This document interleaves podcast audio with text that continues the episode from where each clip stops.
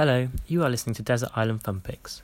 The following podcast was recorded on the 10th of March, before the government lockdown was put in place and in the midst of the market turmoil. But I hope, through these unprecedented times, you'll enjoy listening to the podcast.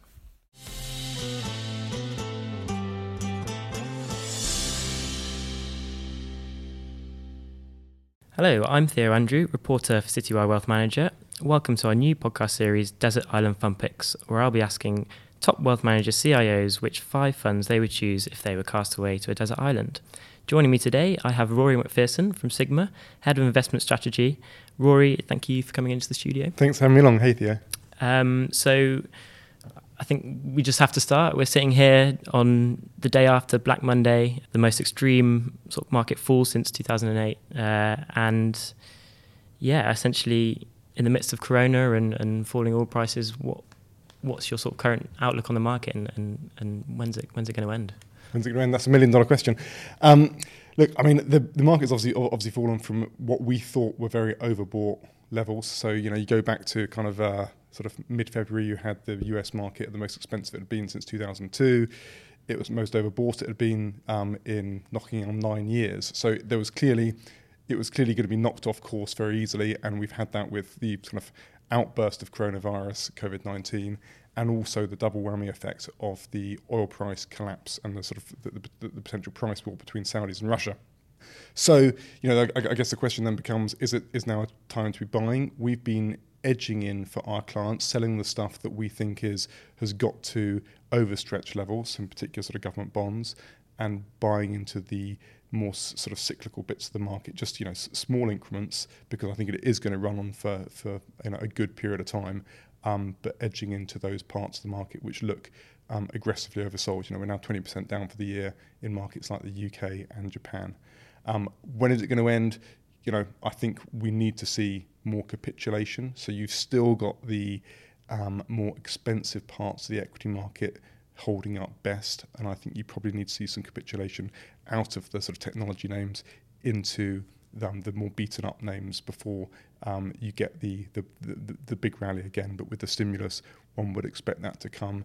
But you know, until the all clear is sounded on the COVID nineteen, we're not going to have it until then. See, it could be could be a long while before we have any any more certainty. On a on a personal note, have you been stockpiling or?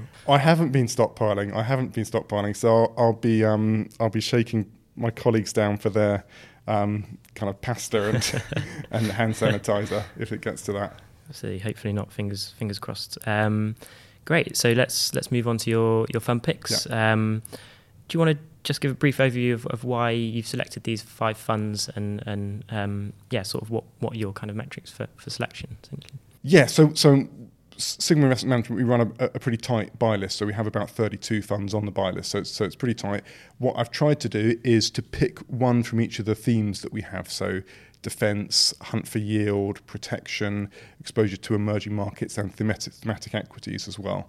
Um, so hopefully we've got a good mix and something that represents what, what we try and do at Psigma. Fantastic. Um, so let's let's start with your first fund. It's the Allianz Strategic Bond Fund. Um, this is managed by Citywire A-rated Mike Riddell and Casper Brzezniak. It's got one million assets under management. I mean, do you want to do you want to tell us a bit more why why you've chosen this? Yeah, so so we like this. so, so Mike and Casper we rate extremely highly. I think they're fantastic managers, and we actually owned the, the Gilt Fund, which is run by um, Mike previously um, at, at Allianz, and, and, rotated into this um, last summer.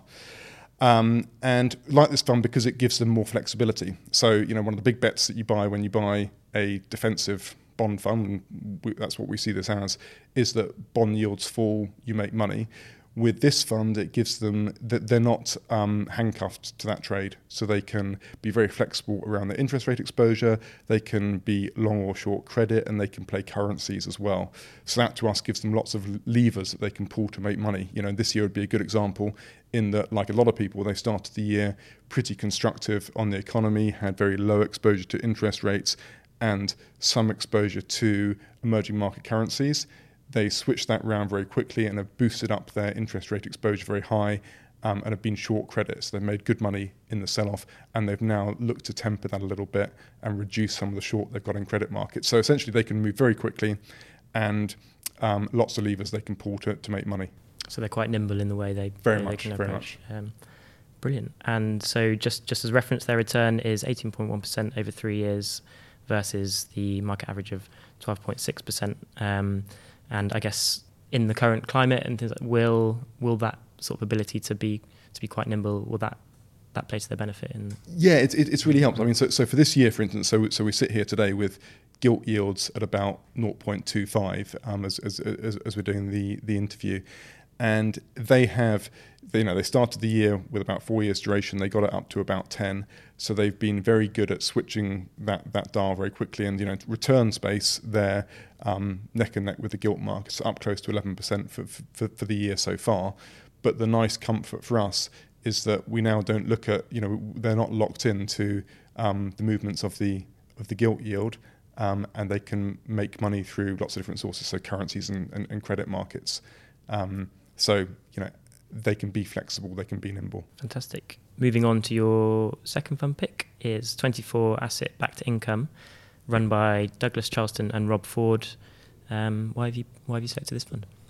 Yeah, so, so 24 are a manager that we sort of one of our top picks within the credit space, and particularly sort of esoteric credits. So um, we think broad-based credit markets. So if you think of investment grade or high yield markets, are um, not particularly attractive. I mean, spreads have blown out massively in, in, in high yield markets now. They're above sort of 2018 levels, but a lot of that's driven by energy. So this we would we would sit alongside, um, or instead of actually a high yield investment. It's a similar credit rating, but it's much lower risk because it has no interest rate duration. So in fact, the interest rate duration of this portfolio is zero.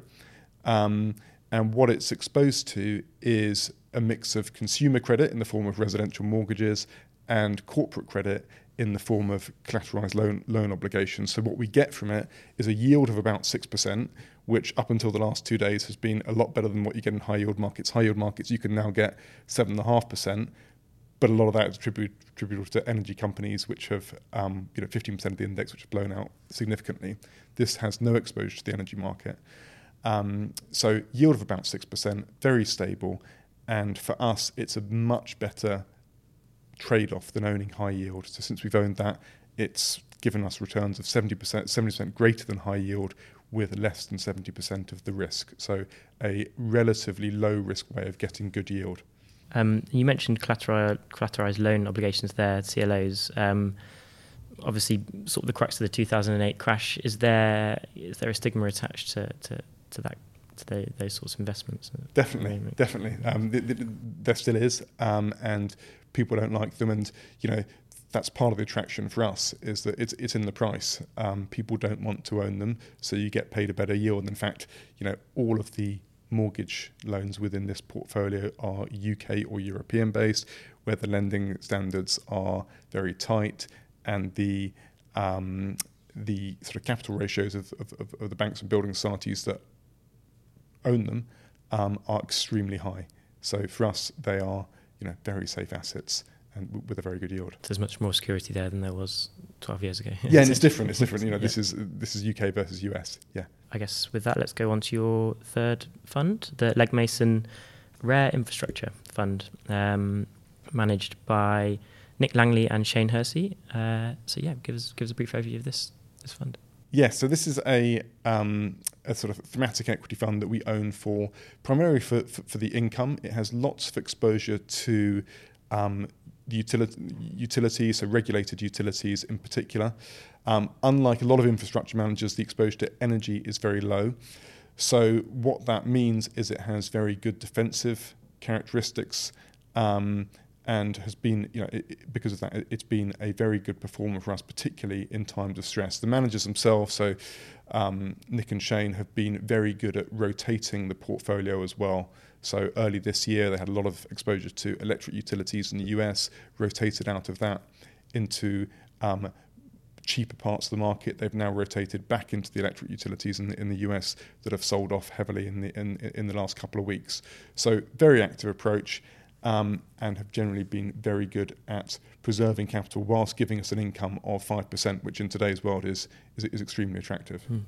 Um, so just looking at its, its returns over three years, it's 31.3% versus um, a sector average of 30.8%. Um, I mean, you mentioned sort of the insights of the fund there. I mean, could you give just a bit more of an idea of what the key differentiators of, of this fund to other other infrastructure and alternative funds? Yeah, I mean, I, I, I guess there's there's two things that stand out. One, the energy weightings in this fund are, are considerably lower, so very low weightings to energy. Um, it's also extremely liquid, so it's not like a infrastructure trust where you'll be buying hard physical assets. These are all um, listed equity securities. Um, so those those are really the, the, the, key differences for us. There's also you know there's a big focus on um, cash flow um, modelling as well, which which the team we think have superior skill in, um, and that that's borne out by the numbers. Fantastic. Um, right, let's move on to your fourth fund pick, which is Fidelity Emerging Markets Total Return Debt Fund, um, managed by Eric Wong and Steve Ellis. Um, it's got an AUM of close to a billion euros, 958 million euros. Yeah, tell us tell us more. Yes, this is a relatively new fund for us. So it's one we've alloc- allocated to in the last couple of weeks, and we switched out of a um, more foot to the floor emerging market manager. Um, we like the Fidelity team because they have a um, very structured approach. So it blends hard currency debt, so hard currency corporate and hard currency sovereign debt, with local debt. So a very kind of stringent process around that. Lots of cash flow modelling for, for, for the economies and the countries, and it what the team have done and what we think that they're they're extremely good at is um, getting good risk adjusted returns. So they've been very good in market downturns without giving up too much on the upside as well. So a very good steady eddy approach to investing in emerging market debt and they have the flexibility to tilt between local currency, hard currency, um, which we think is which we think is attractive as well. Great, and you mentioned uh, you, you, switched from a more foot, foot to the floor manager. Would you be able to tell us who who that was? Yeah, the, the, the, the, manager we had was Ashmore, which had a fair bit more local debt. Um, this is you know less local debt, m- more hard currency. The yield is still very good, so you know the yield of this fund is around six percent, um, with you know a de- decent amount of duration as well. But it's duration in countries where generally they're easing, debt levels aren't super high, so we think that's that's an attractive place to be. Um, is it is there a, in terms of allocation in emerging markets where where where are they more it's, it, it, it, it's very broad based. So um, Latin America, Europe, Middle East, Asia, um, you know, the, the, the full gamut without big biases to, um, you know, the, the, the, the, more distressed parts of the market. So Latin America would, would be an obvious one there. Fantastic.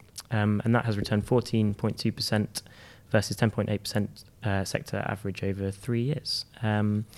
And your final final fund, um, the Neuberger US Equity PutWrite fund run by Derek Devens and Rory Ewing. Um, it's got an AUM of $567 million. Uh, tell us, tell us more. Yeah, so the, so the PutWrite fund from from Neuberger is for us a defensive way of getting exposure to the US equity market. So we use it to complement our, our US equity managers, and it's it's a it's recognition of the fact that we think the US market is the most expensive and is probably the most prone to a to a to a downdraft.